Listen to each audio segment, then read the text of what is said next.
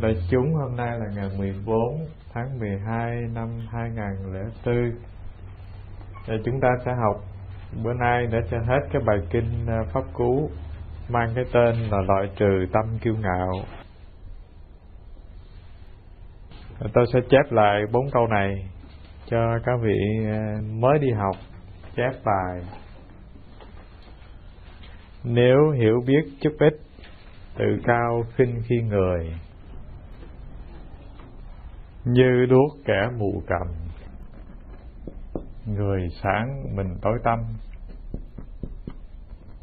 đêm hôm mình đã nói đến duyên khởi của câu kinh pháp cú này.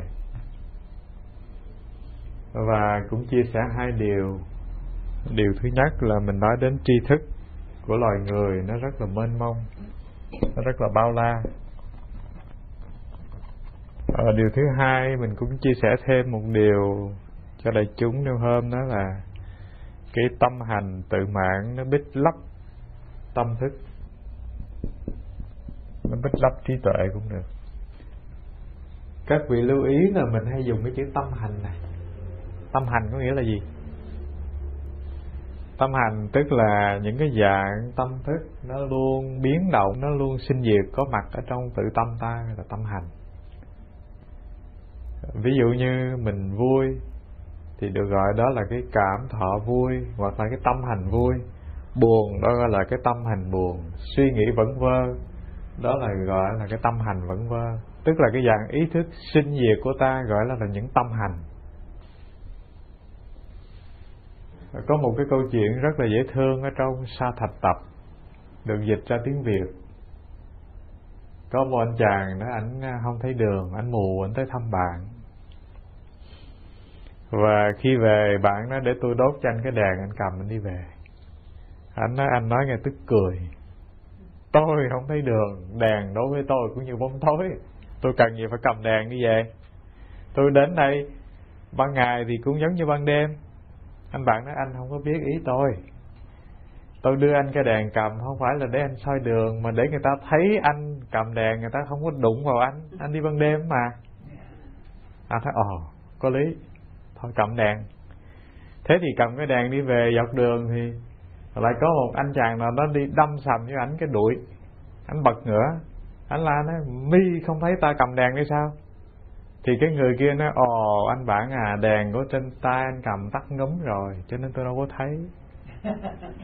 Và thưa, cái câu chuyện này nó có mang tên là giáo lý đại thừa. Tôi đố quý vị cái điều gì ở trong đó?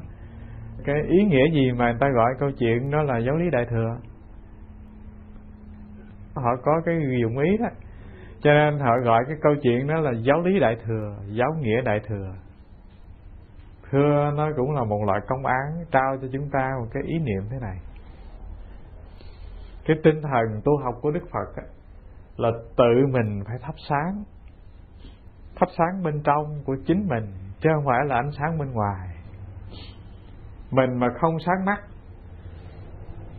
thì dù mình có cầm đèn thiệt sáng thì mình cũng đâu biết là đèn nó sáng hay là tối.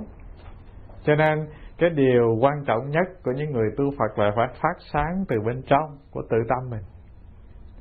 Nó soi sáng được chính mình, đó mới là vấn đề quan trọng, chứ không phải là mình mượn ánh sáng của bất kỳ ai. Dù ánh sáng đó là của Đức Phật, của giáo lý của ông thầy hay của bất cứ ai đều là bên ngoài cả. Cái quan trọng là tự chúng ta phải thắp sáng chính mình trước. Đó là cái mức độ cạn về văn nghĩa. Cái mức độ thâm trầm hơn có nghĩa là nương vào giáo lý của phật, quay trở lại, soi chiếu tự tâm mình. Để nhận ra cái tự thể tâm không sinh không diệt thì gọi đó là người biết thắp sáng tự tâm. Và khi mình quay lại, mình thắp sáng được tự tâm mình rồi, thì tự mình sẽ có con đường đi. Mình không cần nương tựa bất cứ điều gì cả.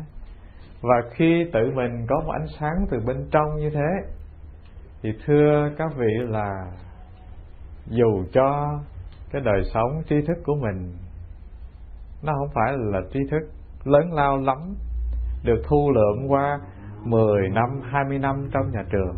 Nhưng mà với chừng đó cái sự hiểu biết quay lại chính mình thì mình có một cái niềm tin rất là vững.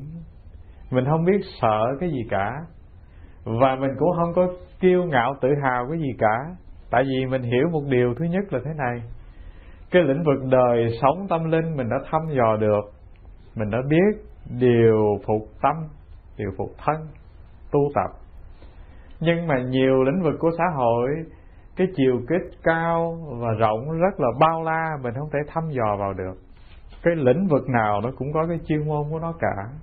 Ta không thể nói mình là thầy và mình biết hết mọi thứ thứ không? Cái lĩnh vực gần gũi nhất trong cuộc sống đời thường như cái chuyện nấu ăn, có khi mình rất mình là ông thầy rất giỏi, nhưng chắc gì mình nấu ăn giỏi.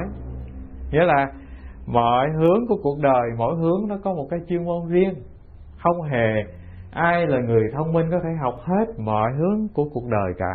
Cho nên, người hiểu được mình thâm sâu, có đời sống tu hành nghiêm túc, đấy là người tự thân họ rất là khiêm tốn là vậy thôi. Tại vì họ thấy là mọi hướng của con đường vào hướng nào nó cũng nó cũng đầy kỳ diệu hết, chứ không phải đơn thuần một hạt cát bên đường, nó cũng ẩn chứa vô vàng điều kỳ diệu. Một em bé thôi thì tâm hành của nó cũng có vô vàng điều kỳ diệu, mình không thể thăm dò được vào tâm thức của người. Huống nữa là trong cái bệnh viện sinh diệt từng sát na con người luôn là một dòng chảy biến động, không hề là con người cũ của hôm qua cho nên mình nói một câu là tôi biết anh rồi đó là nói trật chứ không có trúng. Mình chưa bao giờ biết được ai cả. Tại sao? Thân sinh lý của họ biến đổi từng phút từng giây. Cái tình cảm vui buồn của họ đổi thay từng phút từng giây. Cái khả năng nói thì thầm ý thức của họ nó cũng đổi thay từng sát na. Nghĩa là tâm thức của họ như một dòng chảy luôn biến đổi thân vật lý của họ như một dòng chảy luôn biến đổi. Cho nên người hiểu đạo tu là người khiêm tốn là như vậy thôi. Mình cảm thấy mình bé nhỏ vô cùng. Sự sống thì nó mênh mông và bao la mà cái sự cái đời sống cái tuổi thọ mình thì nó ngắn. Cho nên mình có thể có điều kiện học 10 năm, 20 năm trong nhà trường thì cái lĩnh vực chuyên môn nào đó mình biết. Ngoài cái lĩnh vực chuyên môn đó, mình làm sao biết được. Cho nên rõ ràng là mình nhìn lại, điều cản nhất là mình thấy tri thức của con người vốn là bao la. Tri thức sinh diệt thôi, là bao la rồi. Rồi cái con đường khám phá đi vào đời sống nội tâm nó cũng bao la. Nó mở ra muôn ngàn lối mỗi một người có một cách diễn đạt riêng mỗi một vị thầy có một cái hay riêng để để hướng dẫn mình tu tập và không hề có một cái hay nào giống cái hay nào. Và trong mỗi một tôn giáo thì có những cái điều hay, cũng có những điều đi kèm theo nó tiêu cực. Đó là điều tất nhiên trong cái quá trình phát triển của một tôn giáo. Cho nên, mình hiểu đạo, mình sẽ không dám phẩm bình bất cứ một cái hiện tượng tôn giáo nào hết. Dĩ nhiên nói như thế, không có nghĩa là mình không có cái nhìn sáng suốt để có thể thẩm định giá trị của các tôn giáo. Mình có quyền nhìn và thẩm định, nhưng mà bài bác mạ lị phê bình thì đối với người học Phật đừng bao giờ có cái tâm hành như thế. Đó là cái điều mà chúng ta phải rất là cẩn trọng. Và những điều mà tôi chia sẻ đêm hôm là điều thứ nhất, đó là tri thức của loài người rất là mênh mông. Mình chưa nói đến người tu. Những người những người mà có cái tinh thần khoa học chân chính trí thức chân chính thì họ đều họ đều thụt lui lại đứng trong cái vị trí rất là khiêm tốn. Họ chưa hề dám công bố giống như vào thế kỷ 18, 19 là những điều tôi nói là chân lý muôn đời. Thưa không dám. Họ chỉ nói cái điều họ nhận ra điều họ xét nghiệm đó là cái điều khám phá có thể cần sửa thay lại cái gì cũng ở trong cái bệnh viện tương đối cả. Đó là ý thứ nhất. Ý thứ hai, thưa đại chúng, là khi chúng ta có một cái tâm hành tự mãn, thì tự nhiên bích lấp con đường trí tuệ, con đường khám phá, con đường học hỏi. Ví dụ như mình cảm thấy đủ trong vấn đề học hành ở thế gian, mình dừng lại thì chắc chắn là là mình không thể bắt kịp được cái bước phát triển của xã hội. Cách nay chừng hai thập kỷ thì đâu có cái hệ thống máy điện toán đâu để mình mò mẫm vào. Rồi bây giờ thì học sinh trung học là nó đã mò vào máy điện toán, nó lên trên trên mạng, nó có thể đọc nhiều trang website. Mà mình không thể đi vào đó là mình thua thiệt về vấn đề nắm bắt được thông tin rồi bây giờ họ có, đâu cần phải sách vở tới shopping đi chợ. Họ ngồi nhà họ bấm máy là họ đi chợ. Họ mua vé phi cơ, họ cũng ngồi bấm lập cụp là họ đi mua vé phi cơ rồi đó. Họ muốn đi đông, đi tây, kể cả đi việt nam, họ cũng cần, họ cũng không cần đi tới bất cứ nơi đâu. Họ lên mạng, họ bấm lọc cọc lọc cọc. Là họ trả tiền, họ ờ, họ họ mặc cả giá vé. Vân vân, nghĩa là ngồi tại nhà con người có thể làm được ngàn muôn việc. Ngày xưa đi đâu, các bậc túc nho, vào cái thời xa xôi phải chở tới năm cái xe bò sách vở để đọc. Tại vì cái thời đó sách người ta khắc trong từng cái miếng thẻ tre thế này. Cậu phành sâu dài và hai người khiêng. Thời khổng tử là đọc sách như thế bây giờ, thưa các vị, là tam tạng thánh điển của phật nó trong một cái cd nhỏ vậy thôi. Trong cái chùa kỳ viên ở sài gòn, thờ tam tạng thánh điển của phật. Để trên bàn thờ nghiêm túc mà người ta thấy chỉ có một cái cd nhỏ vậy thôi. Ba tạng kinh điển của phật nằm trong cái, một cái đĩa nhỏ vậy đó. Thì các vị thấy là có mới hai thập kỷ thôi, tức là khoảng 20 năm thôi, mà cái trình độ tri thức, cái tiến bộ về khoa học kỹ thuật, nó đẩy con người ta lên đến một tầng xa như thế. Mà cái trí óc già lũ khủ như mình làm sao bắt kịp, có phải không? Mình vô mình bấm bấm một hơi, bấm trận cái xóa luôn, cả cái chương trình đọc nữa chứ có phải là nó mình đọc được đâu. Và thưa, tôi tôi cứ nghĩ là tôi cần phải mua thư tịch tiếng hán và phải có điều kiện, phải có giá sách phải để. Quá ra bây giờ tôi thấy là có một cái cd nhỏ ghi tàn kinh cát thôi. Và bắt đầu tôi đọc được thì tôi mở ra tôi thấy, ôi, cái sách vở của một cái cd một cái đĩa nhỏ như thế, tôi có khả năng đọc 5 năm chưa hết. Nó mênh mông trong đó, những cái thư tịch rất là quan trọng của truyền thống nhà thiền, nó đều nằm trong đó cả mà chưa chắc gì 5 năm mình đã đọc hết. Và nếu được in ra thì nó là một khối thư tịch lớn như thế này, mình bưng không có nổi.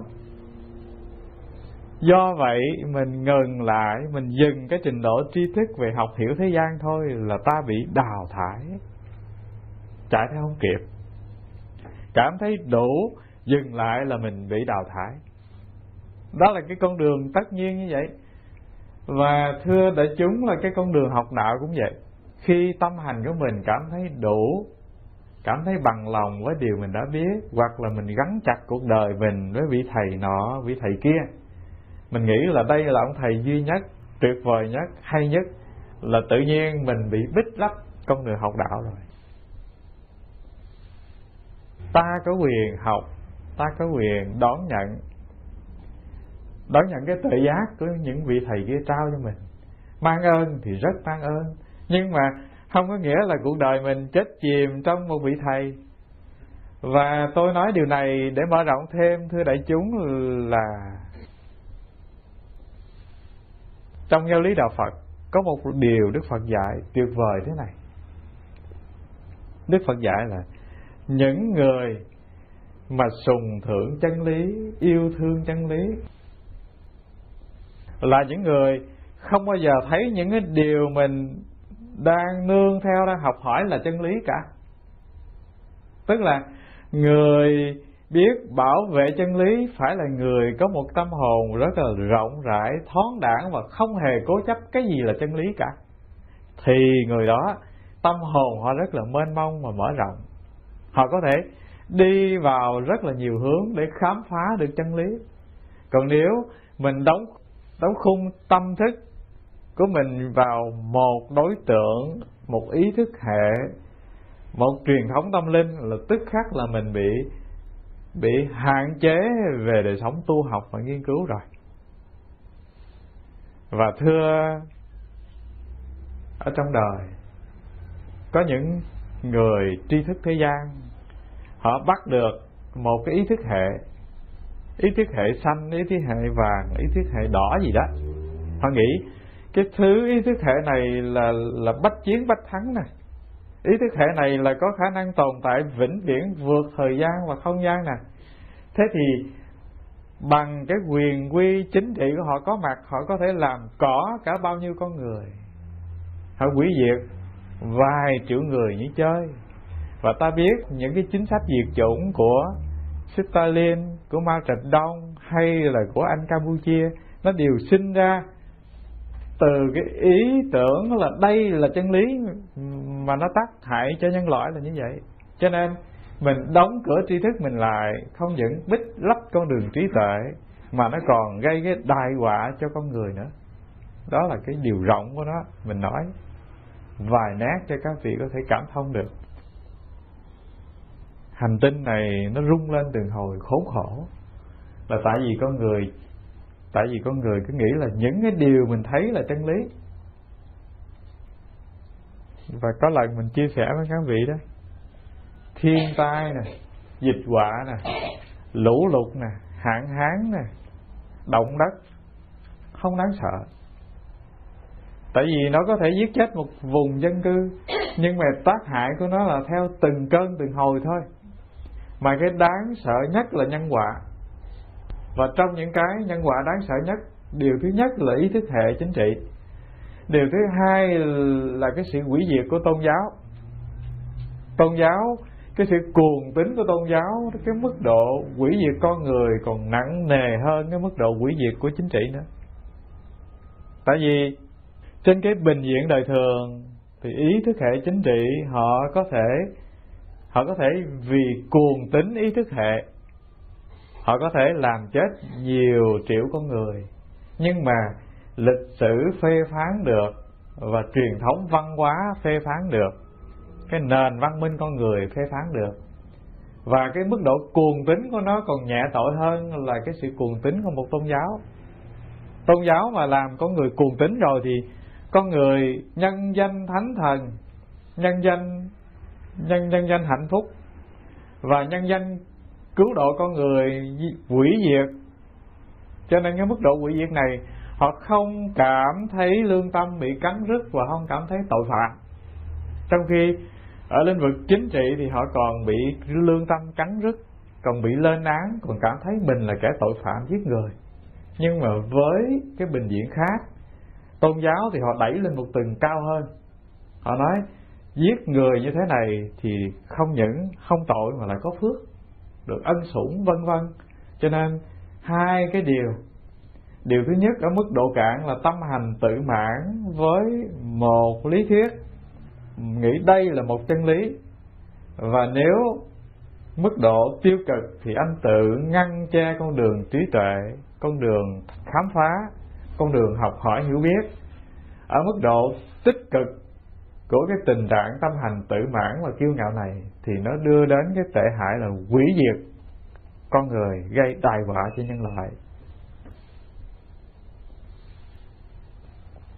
Hôm nay chúng ta đi vào cái điều thứ ba để chia sẻ là cái con đường học đạo rất là thênh thang.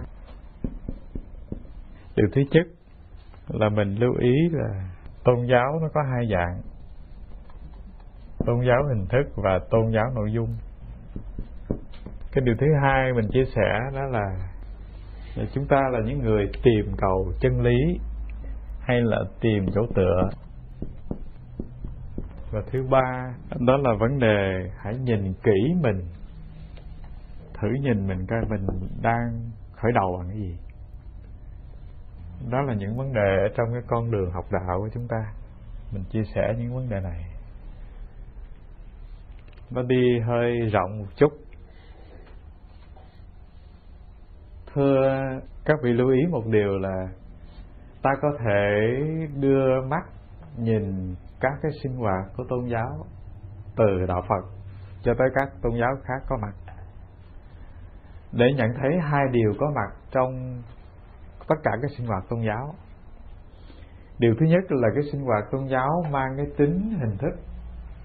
Thứ hai là cái sinh hoạt tôn giáo nó hàm nó nó có cái nội dung, nó làm nền bên trong. Tất nhiên ở mức độ cạn mà nhìn đó thì cái hình thức nào nó cũng là cái biểu đạt của nội dung cả. Ví dụ như cái con người kia mà hiền thiện, dễ thương. Cái phẩm chất bên trong của họ là như thế. Thì chắc chắn là trong cái hình thức biểu hiện ra bên ngoài thì họ cũng sẽ có cái nét gì đó mà ta cảm nhận được đó là nhìn ở bình diện càng. Và nhìn ở trong cái phạm vi nhỏ của một con người. Nhưng mà khi nhìn về cái sinh hoạt lớn như một tôn giáo thì vấn đề này nó có rộng hơn và nó đòi hỏi mình phải tư duy hơi nhiều hơn một chút.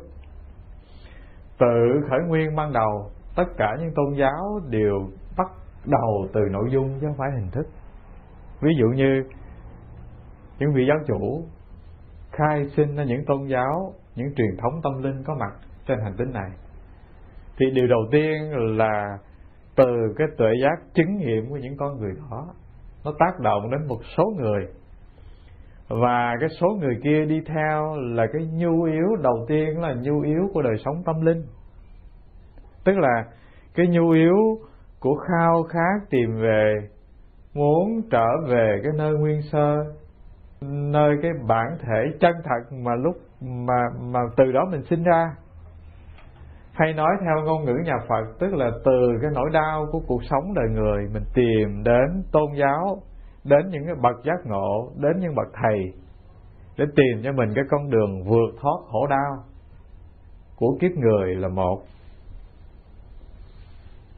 Sâu hơn là vượt thoát khỏi cái sự sống chết trầm luân của con người là hai. Nếu ở từng mức sâu là như thế do vậy, ngay khởi thủy thì vị khai sinh ra các truyền thống tâm linh là một và những con người tu tạp là hai. Họ đều bắt nguồn từ tôn giáo nội dung chứ không phải hình thức.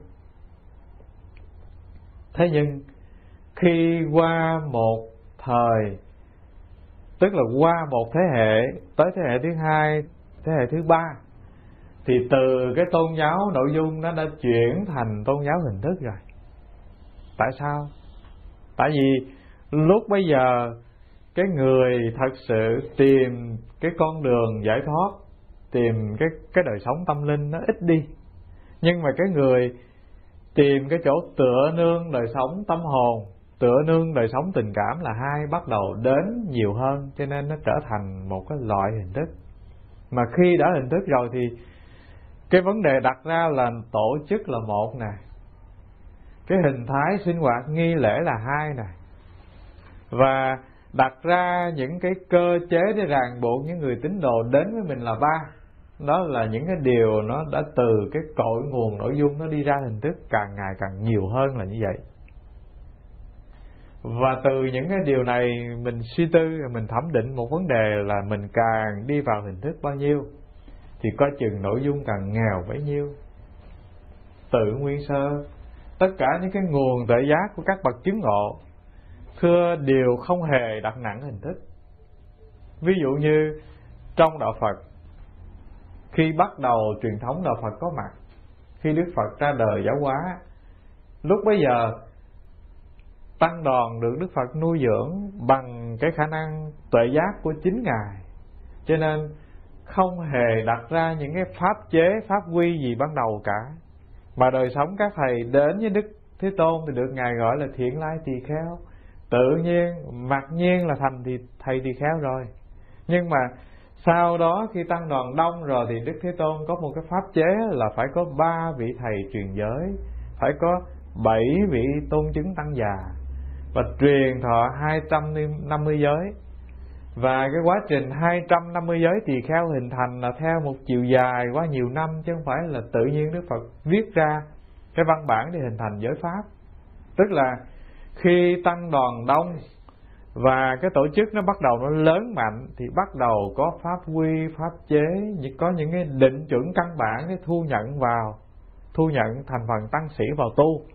Và có những cái giới luật tất yếu và có những cái tổ chức đàng hoàng, có những cái hình thức sinh hoạt, rồi có già lam, có tự viện, vân vân, theo cái dòng chảy lịch sử. Đầu tiên hình thức là cái gì nó hỗ trợ cho đời sống tu tập. Nó có mặt là để nó giúp được cho đời sống chư tăng được an bình, để tiến đạo. Nhưng mà dần dần có một thời nào đó thì hình thức này nó trở thành quan trọng hơn là đời sống bên trong bây giờ cái chuyện tu hành, thực tập, chuyển hóa nội tâm nó đã nhẹ đi. Mà vấn đề là phải làm sao tổ chức được cái hình thức cho nó rườm rà nè, cho nó hùng mạnh nè, cho nó lâu bền nè, và chùa chiền tự viện, vinh sang lên dần dần. Nghĩa là lần lần ta đi lạc vào hình thức thì đánh mất cái nội dung. Đó là cái điều cạn nhất mà trong mỗi tôn giáo đều vướng phải tình trạng này đó là mình nói về hình thức. Vật thể có thể nhìn thấy được.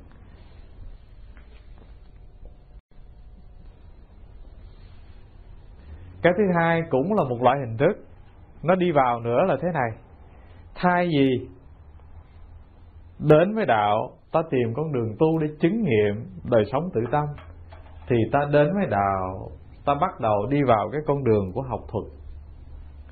Nào, tam tạng thánh điển nào tam tạng pháp sư, nào là lý giải về siêu hình học, vân vân một cách rất rất là giỏi.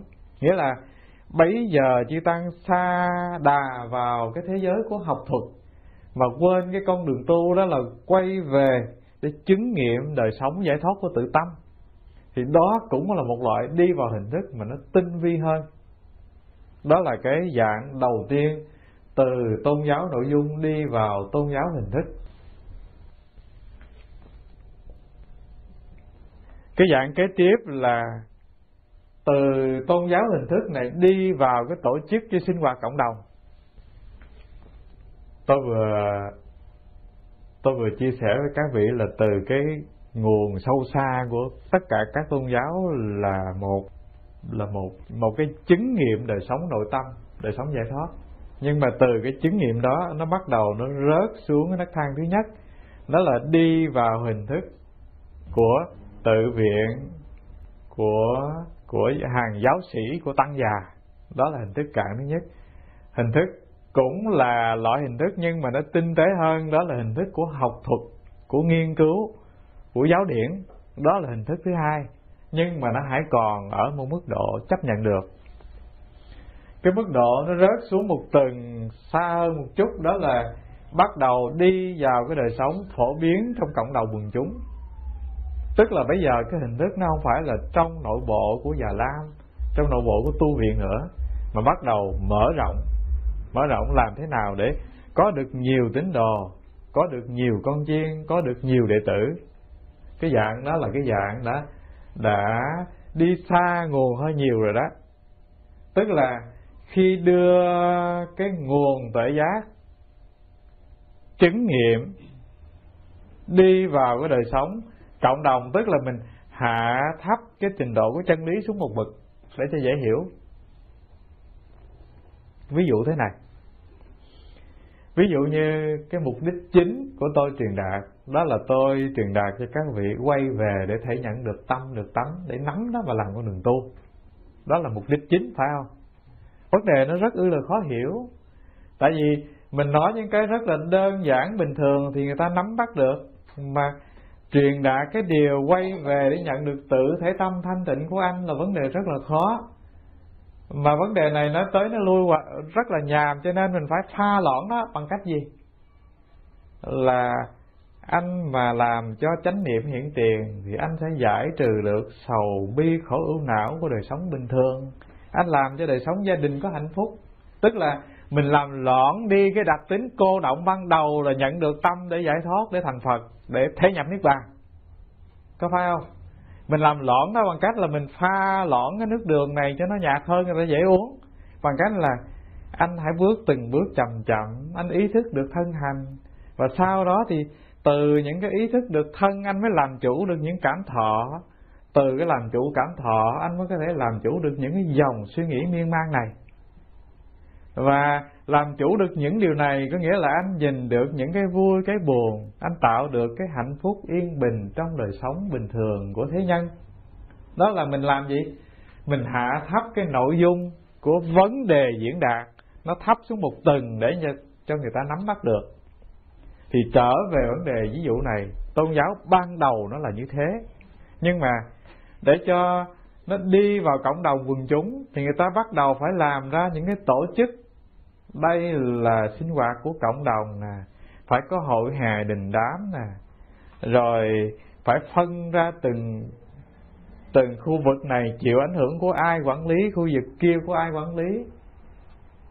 Và cắt ra có người chịu trách nhiệm về vấn đề tu học.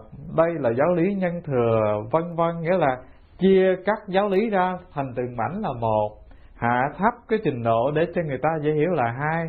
Và con người vốn là một sinh vật cần cái sự tựa nương, che chở và cần có thần linh để cầu nguyện, cho nên phải đặt ra nhiều loại thần linh để con người có thể cúng kỵ, cầu nguyện, vân vân. Đó là một cái dạng đi vào sinh hoạt cộng đồng. Nhưng mà vẫn chưa tác hại nghiêm trọng vì cái bản chất, cái nội dung của tôn giáo vẫn còn đậm đặc cái tính chất giải thoát và từ bi. Nhưng mà bước thấp xuống một tầng thứ hai nữa là từ sinh hoạt cộng đồng bước vào cái sinh hoạt chính trị. Hai cái này, thưa các vị, là nói thì nó xa nhưng mà nó gần nhau lắm. Tại sao nó gần?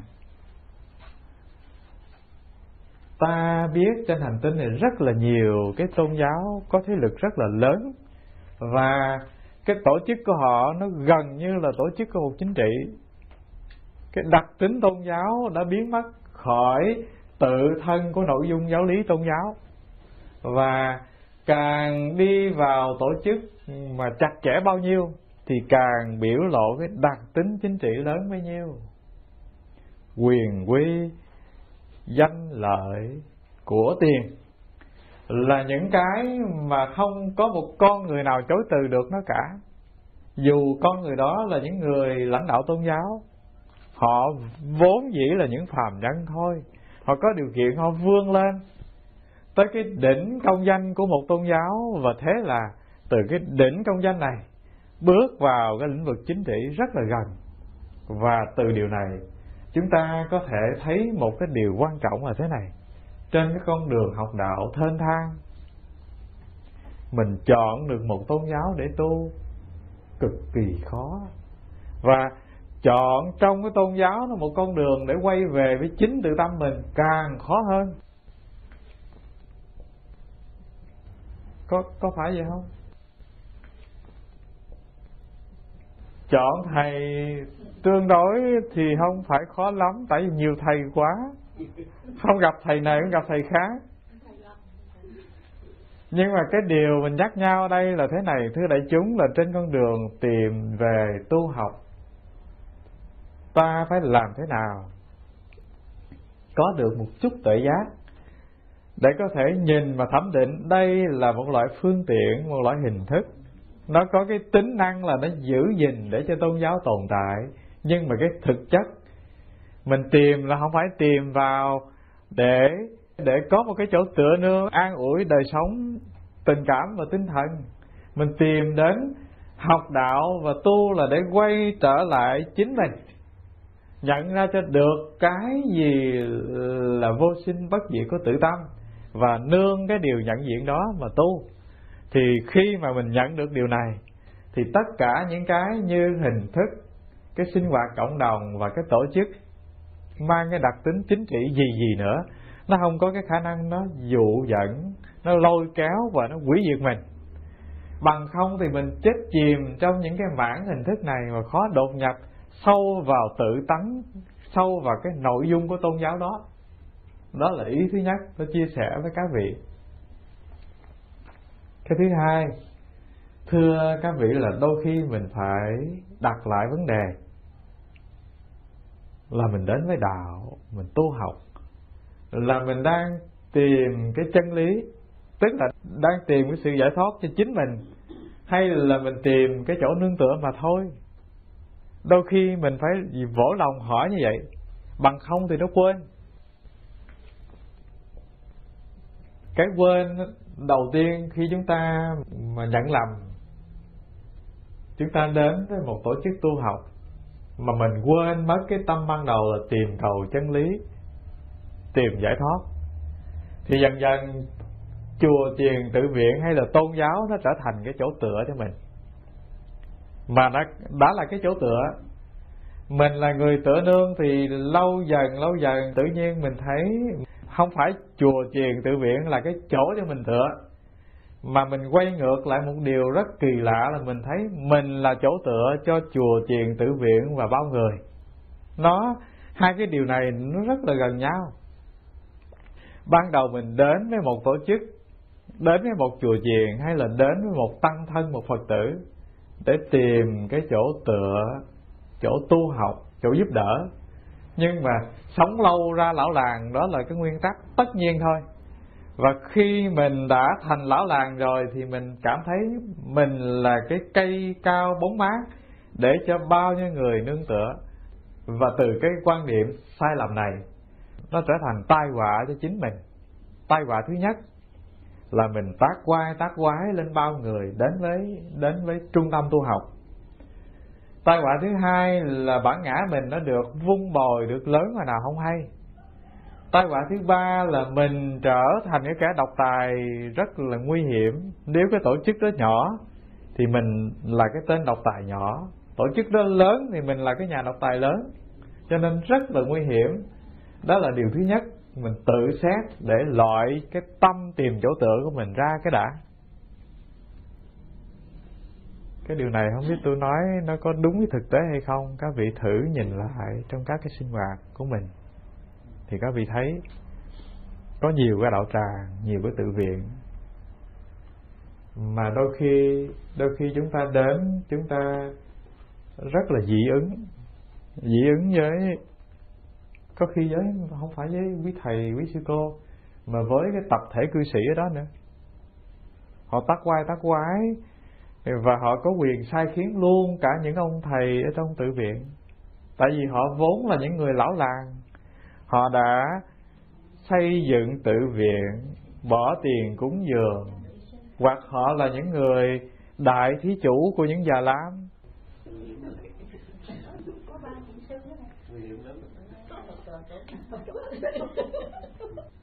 và thưa đại chúng, đầu tiên ta đến với chùa, ta tìm chỗ tựa. Nhưng mà ta tựa lâu, thì rõ ràng là cây đa bây giờ không linh nữa mà mấy cái bình vôi dưới nó linh hơn cây đa và điều này, thưa, nó xảy ra rất là thường trong mọi sinh hoạt. Mang cái tính tôn giáo, nó đều đi con đường này cả. Cho nên lâu lâu mình hãy tự hỏi lòng là ta đến với đạo, ta tu, ta học. Cái mục đích chính của ta là để làm gì? Và khi mình hỏi một câu như thế thì mình xác định lại cái chuyện mình phải làm, đó là tìm chân lý. Có phải không? Mà tìm chân lý nghĩa là gì?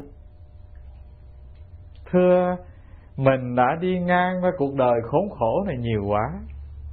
Ai cũng bắt đầu bằng cái con đường đến với đạo bằng cái nhận thức về vô thường. Phải không? Thực ra cuộc đời này nếu mà không có nỗi khổ thì chắc người ta không bao giờ giác ngộ.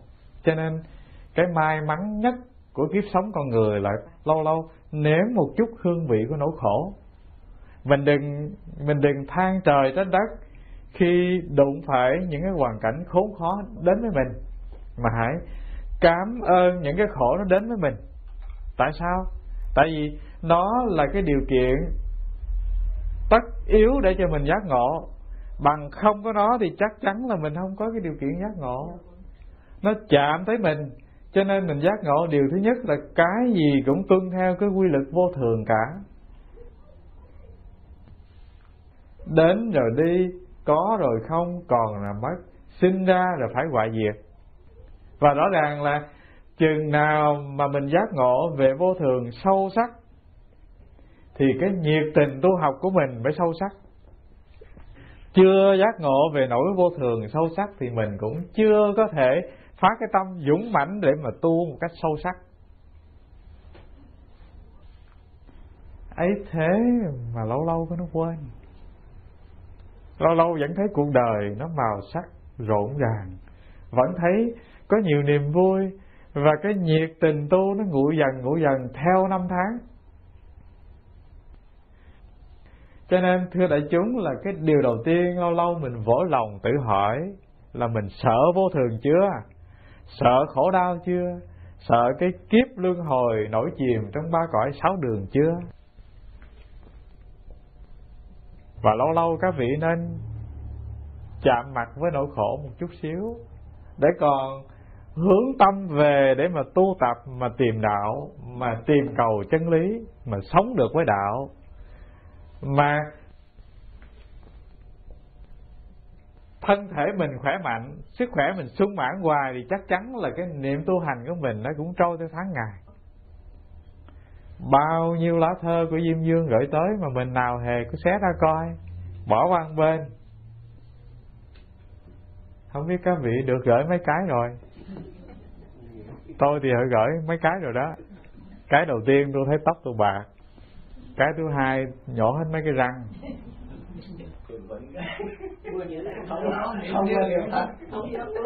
Không không không không em tốt không khuyên mình sợ chứ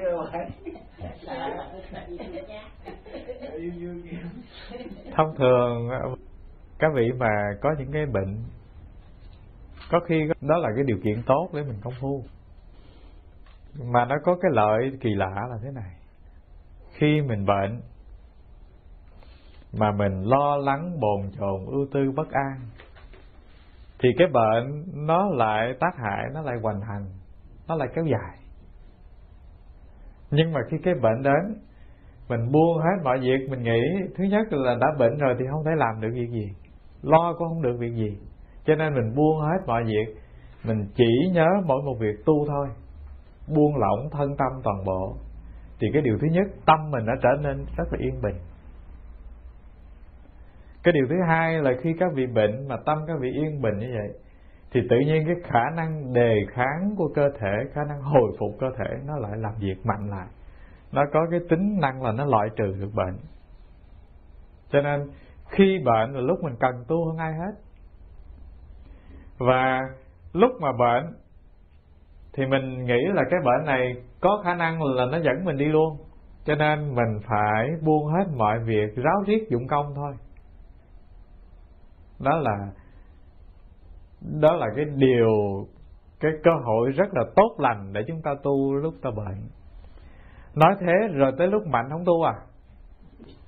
Thưa, lúc mạnh thì mình nên nhớ một điều là cái bệnh nó đang trực chờ.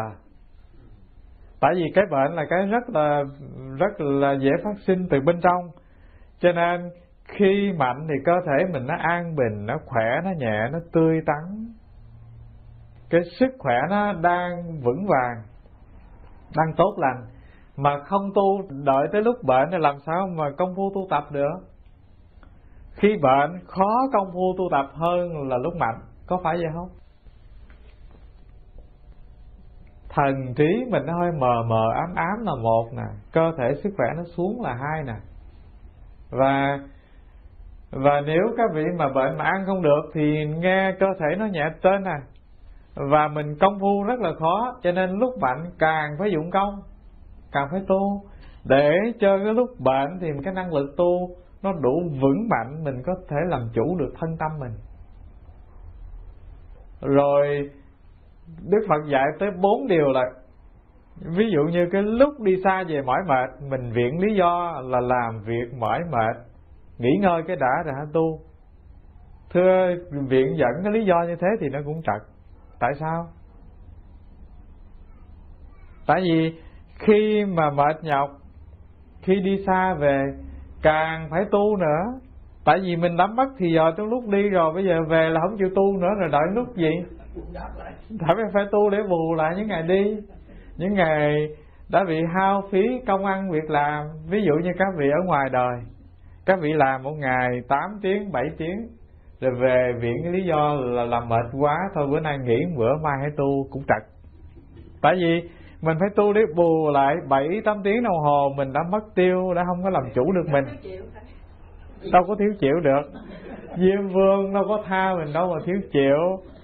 Đến đòi là phải đi ngay cho nên không có cái chuyện thiếu chịu. Và nhớ là mạng người trong hơi thở cho nên ta mà phát tâm tu rồi thì các vị hãy nhớ cho là lỡ quên thì thôi tha cho. Nhưng mà chợt nhớ là phải có công phu liền tức khắc. Mà cái công phu của sự tu hành, thưa, nó không phải khó. Có phải vậy không? Các vị đi cái con đường giảng trạch cho được hai điều thôi. Bắt đầu công phu không phải khó.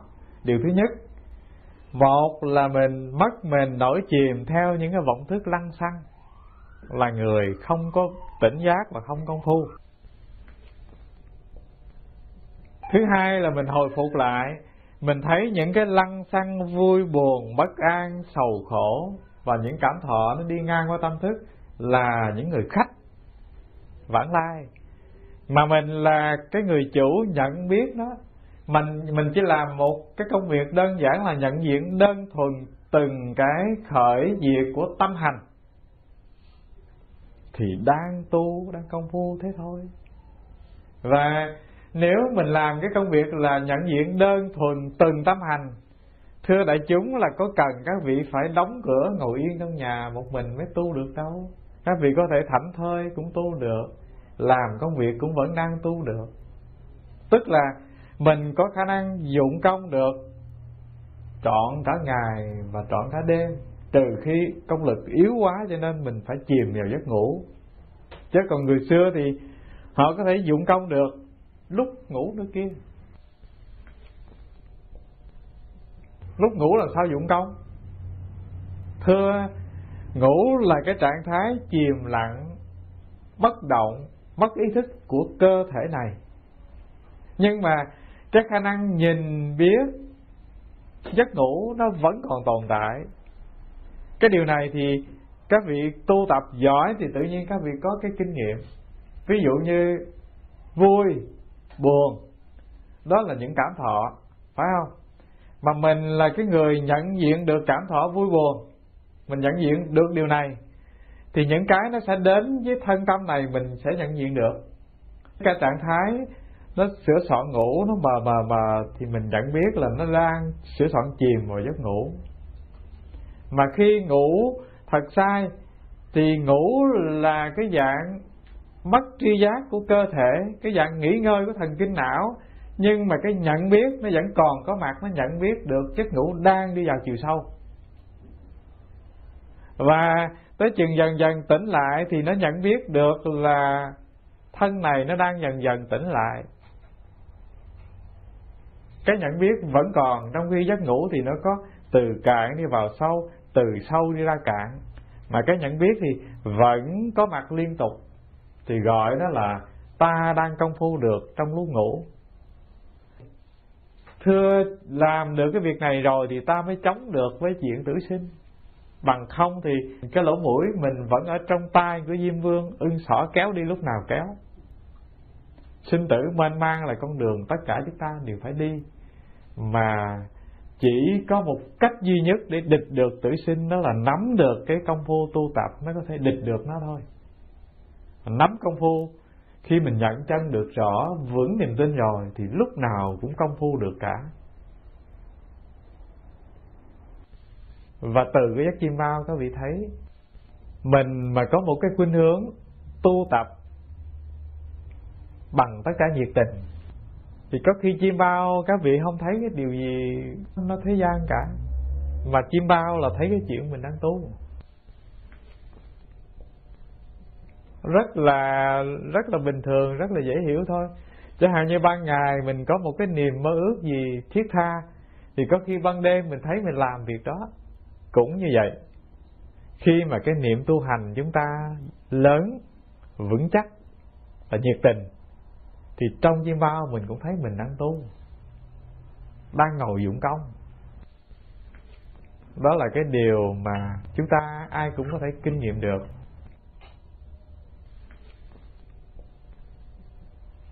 Các vị thử kiểm tra lại coi, trên cái con đường học đạo của mình, cái điều đầu tiên mình học đạo ở mức độ cạn, mình làm cho tâm mình nó thiện trước làm cho lòng mình nó mở ra, nó yêu thương được người. Cái mức độ khá hơn nữa, đó là mình làm cho lòng mình nó vững vàng, nó đứng vững trong cuộc đời, nó không bị lời nói thị phi, tiếng chê khen về biểu, nó làm sao động tâm thức. Đó là mức độ khá. Nhưng mà những điều này, thưa, là cái gì đang điều phục tâm thức mình ở từng cạn cái từng của sinh diệt ý thức tại vì mình có giỏi lắm thì mình điều chỉnh được cái lần này mình không buồn vì người ta nói nặng, nhưng mà lần khác người ta nói nặng hơn, mình sẽ buồn. Do vì khởi ý thức, phân biệt và loại trừ. Cho nên mình đem cái xung lực này đối kháng với xung lực kia, đem cái thiện niệm để dập tắt cái ác niệm, đem cái niềm vui để diệt trừ cái nỗi buồn. Thì vẫn lăn quanh trong cái vòng của ý thức nếu mình lặn sâu hơn một tầng nữa là gì ạ? Tức là những cái ý thức nó có mặt trong tâm thức mình là những lượng sóng. Nó nổi, nó chìm, nó sinh, nó diệt. Mà mình là biển khơi. Những cái nó hiện lên và nó có mặt trong tâm thức này, tất cả những cái ấy đều bị cái sự nhận biết của mình nhìn ra cả. Thì mình là cái nhận biết chứ mình không phải là cái ý niệm vui buồn và bất an. Chỉ cần làm được điều này, tức là lặn sâu hơn một chút, thì các vị sẽ thấy một điều là tất cả những cái kia nó không dính gì mình cả. Và tự nhiên mình quét sạch những cái nỗi buồn, những cái cơn giận, những cái bất an, những cái sầu não ra khỏi tâm mình một cách rất là nhẹ nhàng, không phí công. Và cũng từ cái con đường này, mình đi vào đi vào một cách nào? Thưa, mình sống với những cái ý niệm sinh diệt. Mình thấy mình là những ý niệm sinh diệt. Tức khắc là mình bị ý niệm sinh diệt, nó dẫn dắt là một nè. Nó dẫn dắt trong hiện đời, mình chìm trong niềm vui nỗi buồn. Và nó dẫn dắt trong tương lai này, nó làm mình đi trong ba cõi sáu đường. Nhưng mà nếu mình nhận diện được, thân này là sở hữu thôi, không phải là mình vui buồn này chỉ là cái sở hữu, chứ không phải là mình. Và cái khả năng nói lầm thầm này cũng là sở hữu của mình, chứ không phải là mình. Mình là cái tự thể tâm, cái khả năng nhận biết tất cả những cái ấy. Thì tức khắc là mình hồi phục về cái trạng thái ban đầu của niết bàn. Tức là nhận diện được cái chân diện mục của mình. Và mình trú ở cái vùng đất đó gọi là trú ở vùng đất vô sinh và bất diệt và mình sống liên tục với cái điều này.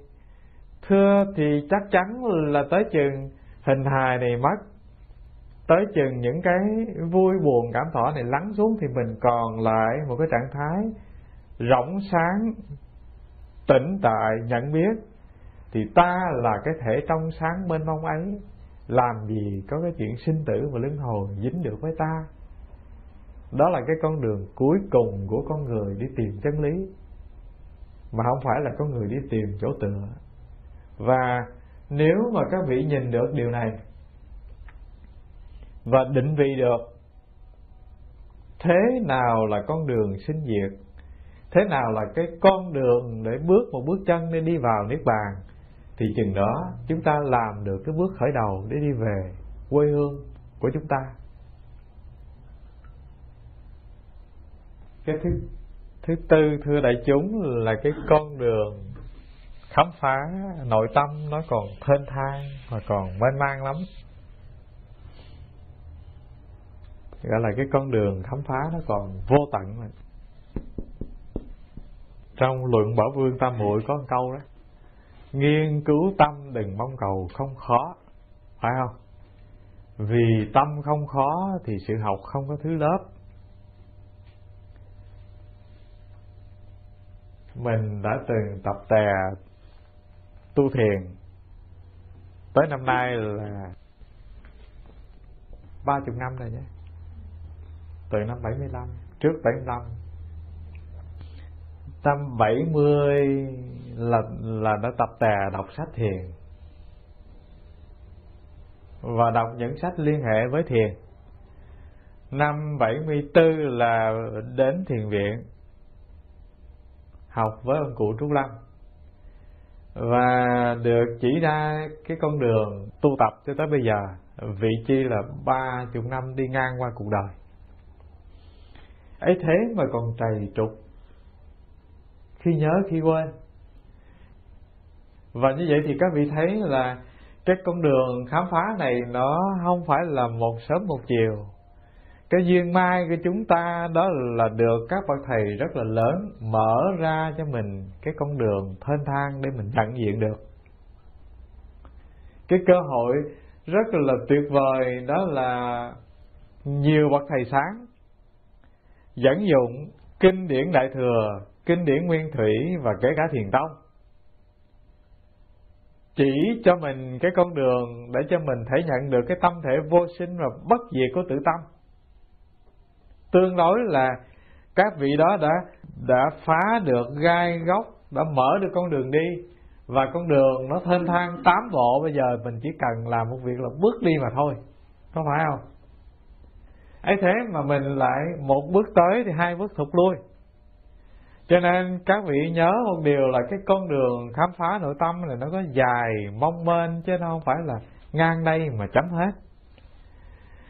Và cái điều thứ nhất mình nên lưu ý là cái sự lừa gạt của ý thức nó vô chừng. Nó là cái gì đeo đẳng mình từ từ quá khứ cho tới bây giờ. Tức là từ nhiều kiếp tử sinh cho tới hiện tại. Nó luôn có mặt. Và nó luôn lên tiếng là có tôi đây. Ví dụ như khi mình tọa một thời thiền tọa yên bình tĩnh lặng trong một cái trạng thái rất là hạnh phúc. Thì nó đâu để yên, nó chợt khởi lên, nó nói, không biết cái này có phải là trạng thái đang được định tĩnh, đang được an lạc hay không? Và khi mà nó khởi câu nói lầm thầm như thế thì cái gì biến mất? Là cái trạng thái của an bình, tĩnh lặng, rộng sáng biến mất mà nó có mặt của ý niệm tư duy liền tức khắc. Nghĩa là ảnh luôn luôn. Một là khởi niệm nghi ngờ, hai là khởi niệm nói lầm thầm xác định. Khi mà xác định cái này là đúng, cái kia là đúng là có mặt của ý thức chen vô rồi. Có một cái niệm thứ nhất là nó sẽ có một cái niệm thứ hai. Nó khởi lên một câu nói ban đầu là nó sẽ dắt dẫn một tràng tiếng nói phía sau tức khắc. Và mình để ý một điều là những cái gì mà hạnh phúc, những cái gì yên bình và phúc lạc của tâm thì nó luôn khởi cái niệm nghi ngờ. Mà những cái gì khổ đau phiền muộn đến với mình thì nó luôn luôn xác định đây là thiệt. Có phải không? Có cái khổ nào đến với các vị mà các vị nói không thiệt đâu? Đều nói nó là thiệt cả. Đúng là cái này là khổ thiệt. Mà khi có niềm vui đến, cái phúc lạc đến thì các vị thường đánh dấu hỏi cái này không phải thiệt hay giả đây? Cho nên, nó có một khuynh hướng thứ nhất là nó lừa gạt khuynh hướng thứ hai là nó luôn dẫn mình vào nẻo khổ. Mà nó luôn tồn tại cho đến bao giờ chứng quả niết bàn nó mới chịu chấm dứt mà thôi. Cho nên, cái con đường khám phá vô tận là tại vì cái anh ý thức luôn lừa gạt và đeo đuổi mình vô tận. Đó là điều thứ nhất mình nên ghi nhận về nó. Và thứ hai, cũng cái sự lừa gạt ý thức này, chúng ta lưu ý là chúng ta luôn chọn pháp môn nè, chọn thầy nè, chọn bạn nè. Tất cả đều đặt trên căn bản của ý thức. Và có cái điều kỳ lạ là ý thức của mình thì nó sớm vui, chiều buồn, khi thương lúc ghét. Cho nên tất cả những cái đối tượng mà mình chọn nó phần lớn nó đều tùy theo cảm tính của mình tâm thức của mình, nó có nhiều cái bất an và sao động buồn phiền, cho nên mình chọn lay quay thì những cái đối tượng nó đều giống với mình, y như hệt. Đó là cái dạng thứ nhất, cạn thôi. Cái thứ hai, ý thức của chúng ta luôn có những cái định kiến. Và luôn nhìn mọi việc, nhìn mọi vật bằng cái nhìn định kiến mà chưa hề tiếp xúc được với cái chân thực tướng của những đối tượng bao giờ. Gọi là luôn có một cái tri giác sai lầm về người, về cảnh, về mọi vật. Và tri giác sai lầm là cái gì? Bản hữu của ý thức. Tức là tự thân của ý thức nó luôn có tri giác sai lầm. Luôn nghi ngờ là một nè. Luôn có định kiến là hai và luôn có tri giác sai lầm là ba. Các vị còn nhớ câu chuyện của thiếu phụ Nam Sương á. Anh chàng anh đi lính thú thời nhà Lê. Tới chừng anh về, thì cái nỗi mừng lớn lao vô cùng gặp lại người vợ xưa. Và họ chuẩn bị ờ, làm mâm cơm cúng tổ tiên thì thì người vợ đi chợ ở nhà.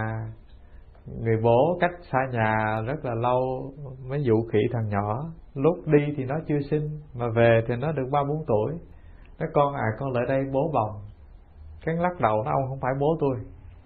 Hỏi, ủa, thế bố con lại nó, bố tôi tối mới về. Nó rồi. Thế thì trong lúc mình đi vắng xa nhà, mình làm chinh phu ở nhà, chị nàng đã có người khác. Rõ ràng miệng con đích nó nói đâu có sai.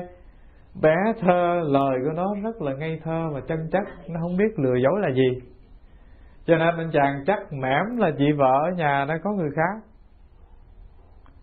Và từ cái suy nghĩ như vậy, từ cái ý thức nó trao cho anh ta cái định kiến như vậy, cái tri giác sai lầm như vậy, cho nên từ đằng xa chỉ về là anh thấy cái tướng chỉ là cái tướng bội bạc. Rõ ràng là hồi mới về gặp người vợ thì thấy chỉ đón chào mình bằng cái cái tình thương rất là nồng nàn nhưng mà chỉ cần câu nói, thằng bé nói thì ảnh về ảnh nhìn anh thấy là cái tướng này, tướng bội bạc rồi. Đổi hình liền. Nghĩa là từ cái nhìn của mình mình dán nhãn vào đối tượng kia liền tức khắc. Và cái nỗi ghét, nỗi hận, nó nó lớn lao, nó làm khổ đau, ảnh biết bao bao nhiêu.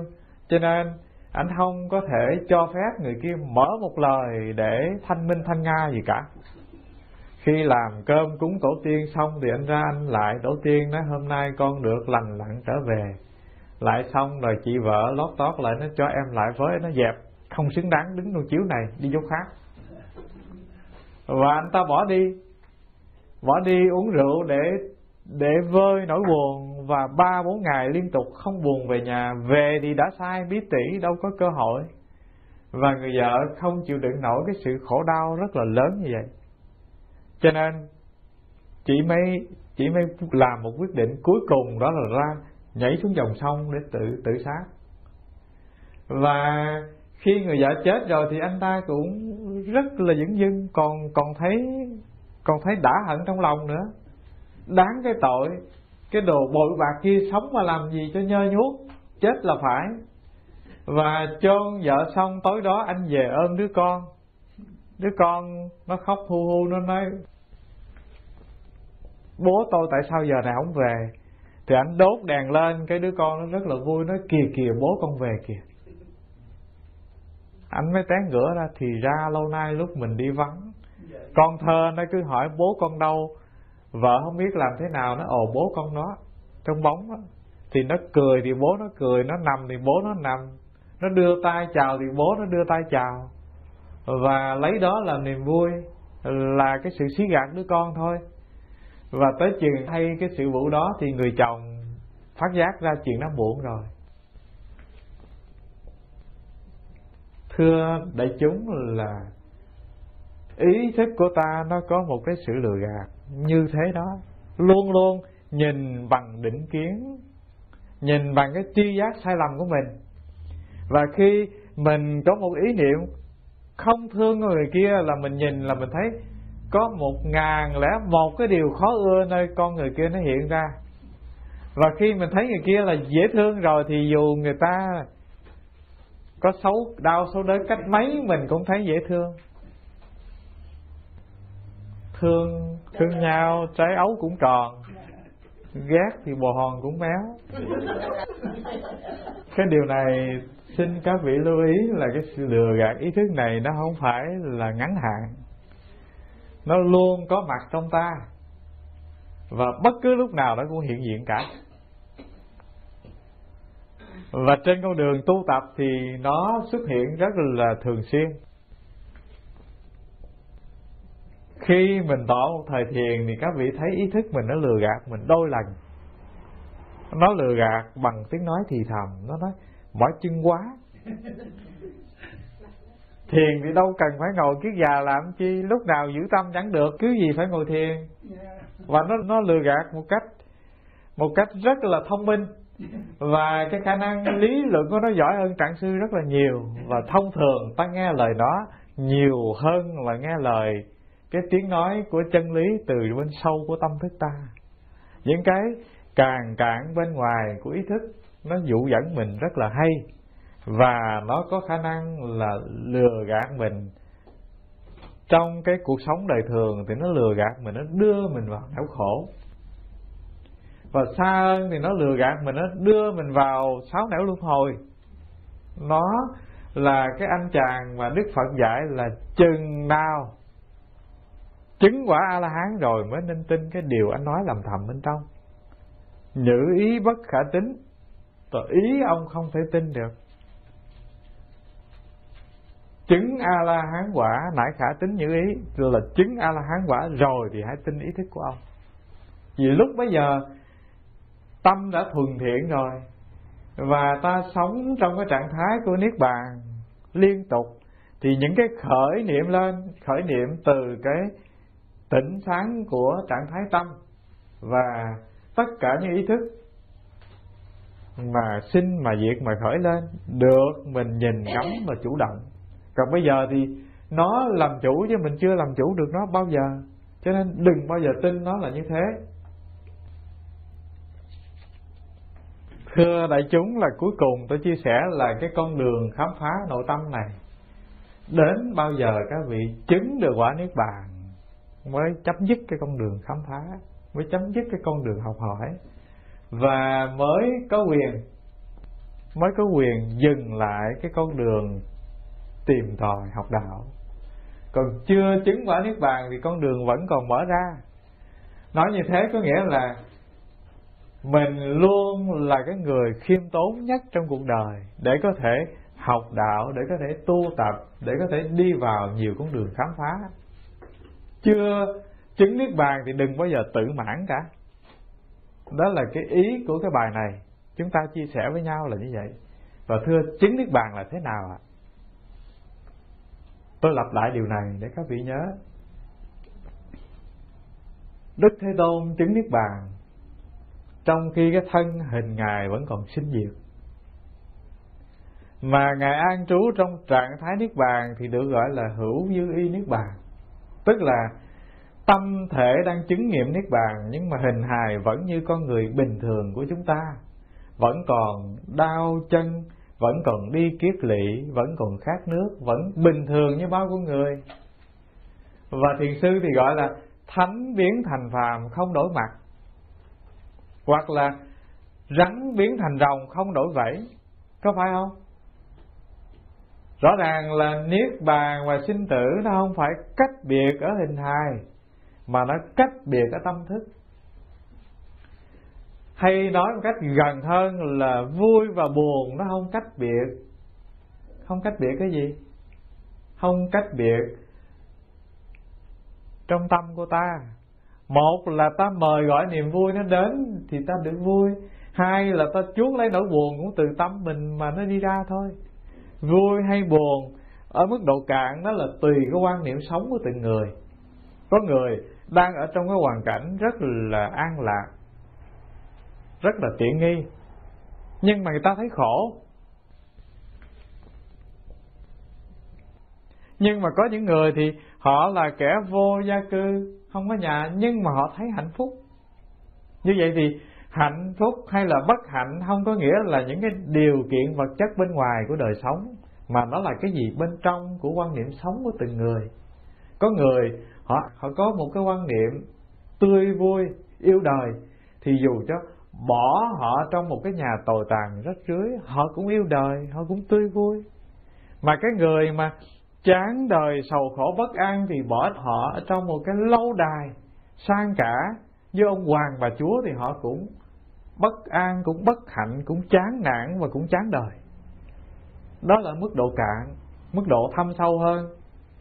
Thưa, từ tâm hành của mình, mà nó hiện niết bàn hoặc là hiện sinh tử thế nào là sinh tử khi mình thấy mình là vui, là buồn, là bất an, là sầu não, thì mình đang hòa nhập mình vào dòng chảy của tử sinh. Khi mình nhận diện đây là vui, đây là buồn, đây là bất an, đây là sầu não, nhận diện từng món một, từng món một, nhận diện thấy nó là đối tượng bị mình nhìn, mà mình là khả năng nhìn chứ không phải đối tượng kia. Thế thì cái gì có mặt liền? Thế thì trạng thái niết bàn có mặt liền thôi. Một, anh nhảy vào anh quá trang thành đầu kép anh hát hai, anh là người khán giả, anh nhìn thấy nó. Hai, cái này rất là gần. Bên ngoài cuộc trần thì nó là xa, nhưng mà trong tâm thức ta thì nó rất là gần. Một là ta thấy mình là nỗi buồn, là niềm vui. Hai ta thấy mình là cái người đang nhìn nỗi buồn niềm vui, chứ không phải là nỗi buồn niềm vui. Hai cái này nó cách nhau trong một đường tơ kẻ tóc thôi. Và khi mình làm được cái việc là nhìn thấy nó, thì tức khắc là mình đang an trú trong trạng thái của niết bàn. Đang an trú trong cái trạng thái của tự tâm không sinh và không diệt. Và một điều cuối cùng, thưa đại chúng, là các vị đừng nghe tôi nói cái trạng thái tâm, không sinh không diệt, thì các vị tưởng nó nằm ở rất là xa xôi. Thưa không? Nó nằm ở đâu ạ? À? nó hiện diện ngay nơi cái nói, cái nghe, cái nhìn, cái ngắm, cái nín, cái cười, cái cử động của thân tâm. Ngài lâm tế nó lục đạo thần quang vị tầng gián cách sáu con đường thần quang này tức là sáu ánh sáng tuyệt vời từ thể niết bàn, thể niết bàn nó phóng ra chưa từng chưa từng mắt. Nếu không có nó thì mắt này mở ra mà không thấy. Mở mắt là thấy liền màu sắc. Quét mắt một vòng là đâu có cái gì trốn chạy được đâu có gì che mờ trước con mắt mình đâu phải không? Dương mắt ra là nhìn thấy sơn hà đại địa ngàn vạn hành tinh xa xăm, cách ta nhiều triệu năm ánh sáng, nhìn là thấy. Có phải không? Các vị đâu cần phải vượt qua nghìn trùng ánh sáng để thấy được vì sao? Mở mắt là thấy vì sao? Mở mắt là thấy mặt trời. Nó kỳ diệu vô cùng là thế.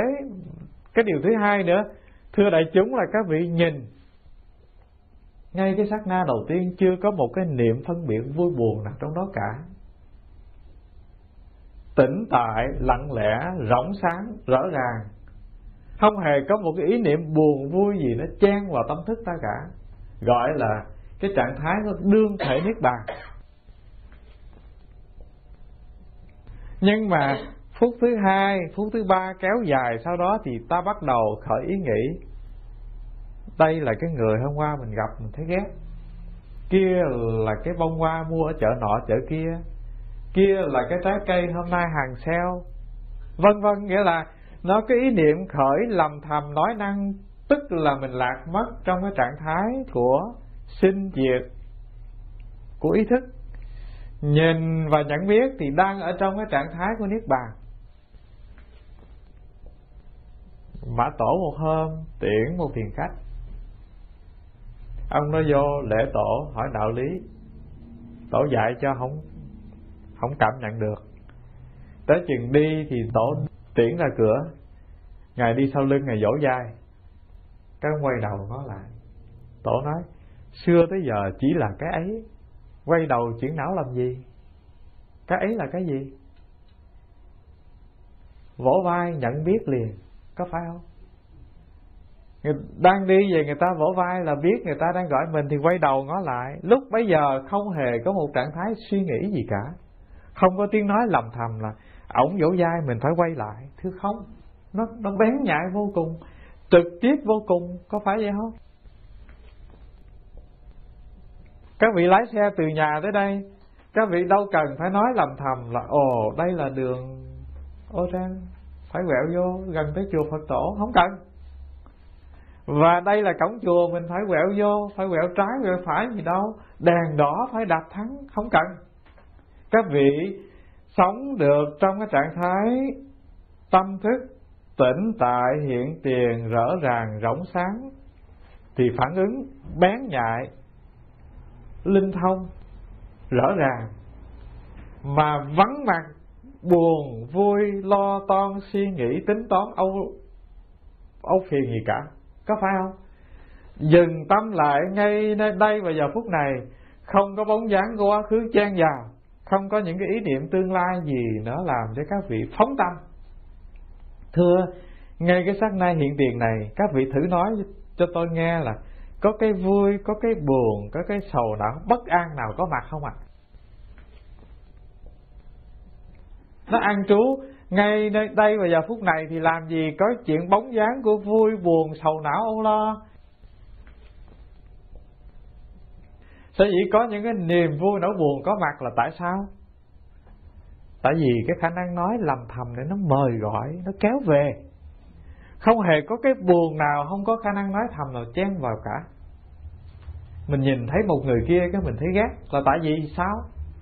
Mình nhớ hôm qua họ xúc phạm mình một câu đó mình tới chùa mình mới lấy cái này ăn cái họ biểu môi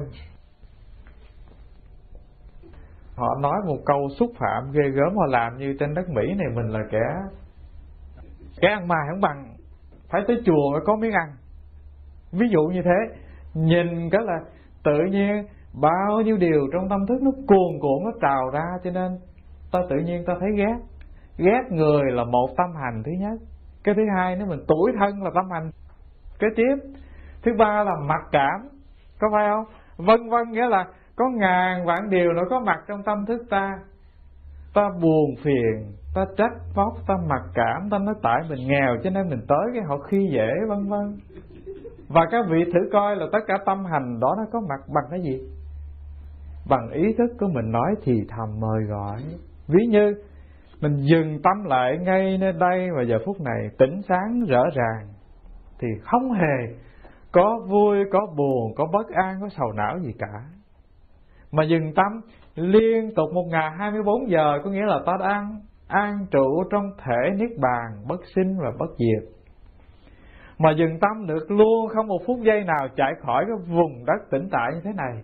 Thì, thưa hình hài này mất, ta đi về đâu? Thể nhập trong cái trạng thái hiện tiền này. Sự sống, thưa, nó không phải có mặt ở quá khứ nó không phải có mặt ở tương lai, mà đã có mặt ngay nơi đây. Và giờ phút này trong từng sát na mà thôi. Không hề có cái sự sống nào ở ngày mai, ngày mốt. Không hề có cái hạnh phúc nào mai tôi mới hạnh phúc cả. Nếu anh nói là mai tôi mới hạnh phúc, có nghĩa là mai ăn khỏi trả tiền. Không bao giờ anh dậm được lên cái vùng đất hạnh phúc. Hạnh phúc hay an bình đã phải có mặt ngay nơi đây. Anh dậm chân được ngay nơi đây hoặc là không bao giờ, hoặc là ngay bây giờ. Chứ không hề có cái chuyện triển hạn vào ngày mai, ngày mốt, ngày kia. Đó là điều rất là thực. Xin đại chúng nhớ như vậy. Hôm nay mình dừng ở đây. Nói nhiều quá quý vị quên mất hết trơn. Có phải không? Và mong rằng các vị nhớ cho một điều là hãy sống với cái đương niệm hiện tiền. Từng sát na của đời sống đừng để nó trôi qua.